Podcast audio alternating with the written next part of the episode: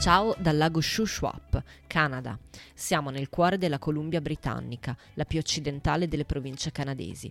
È quella dove si trova Vancouver, tanto per capirci, quel territorio gigantesco, grande tre volte l'Italia, che si estende dall'Oceano Pacifico fino alle Rockies, ovvero le montagne rocciose che attraversano anche gli Stati Uniti fino al New Mexico. Il lago Shuswap ha la forma di una X o di un cromosoma sbilenco e un nome strano che deriva dalla popolazione indigena originaria del luogo. È proprio da qui, da uno dei bracci irregolari di questo scioglilingua geografico, che parte la cartolina di oggi.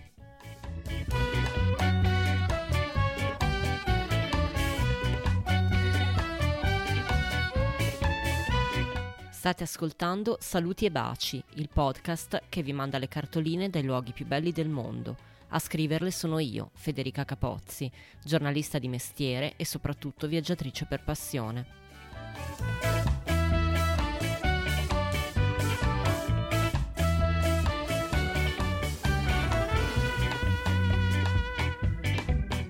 Criteri per stabilire l'itinerario di un viaggio sono più o meno sempre gli stessi hai visto una foto su internet e quel posto ti sembra bello, oppure è segnalato da una guida, oppure ancora te l'ha consigliato qualcuno che c'è già stato. Ogni tanto però capita anche di aggiungere una tappa soltanto perché lì, in quel posto, ci vive qualcuno. Che ne so, un amico, un parente, una persona che non vedi da un sacco di tempo o che magari non hai mai visto, come succedeva quando facevamo couchsurfing e ci facevamo ospitare dagli sconosciuti e allora si andava un po' dove capitava, purché ci fosse un divano a disposizione. Ma questa è un'altra storia, magari ve la racconto in un'altra cartolina. Ora torniamo al lago Shuswap, che io non sapevo neanche che esistesse e probabilmente non l'avrei mai visto nella vita se mia cugina, che abita in Canada da qualche anno, non avesse un marito che a sua volta ha un fratello che ha comprato lì una casa per le vacanze. Casa poi si fa per dire, non figuratevi il monolocale in Liguria con il balconcino vista mare perché non ci siamo proprio.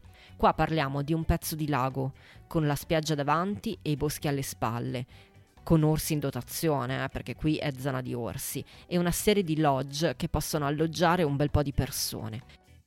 C'è un edificio grande e recente che funge da casa patronale, un altro più piccolo dove stanno mia cugina Vale e suo marito Chris, due bungalow di legno dei primi del Novecento, piccoli super vintage per gli ospiti di passaggio tipo me e Giorgio, e poi una rimessa, una cucina, un altro capanno con docce e bagno, insomma un bel po' di spazio, perché se c'è una cosa che al Canada non manca è proprio lo spazio. E poi la natura.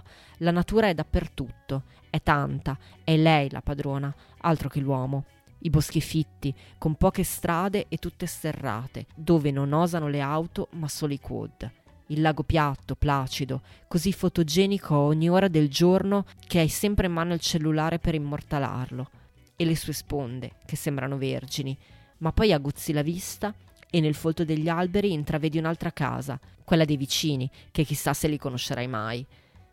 E poi la spiaggia, dove di sera si accende il falò e ci si stende a guardare le stelle cadenti, ed è subito adolescenza sulla riviera adriatica, solo che nessuno suona la chitarra.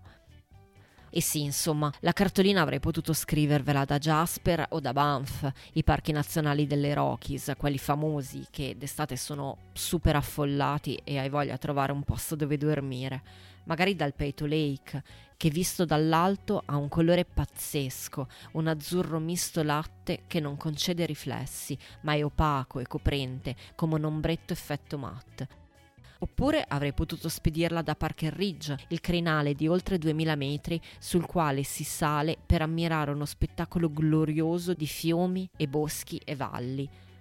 O ancora da un altro dei tanti laghi della zona, il Moraine o Louise o l'Emerald, che faccio ancora fatica a decidere qual è il mio preferito o da un campeggio in mezzo al bosco, di quelli dove guai se lasci fuori anche solo un biscotto, perché ci sono gli orsi e bisogna fare attenzione. E invece vi scrivo da qui, dall'impronunciabile Shuswap, mentre Chris apre una birra e suo fratello butta sul barbecue bistecche alte tre dita.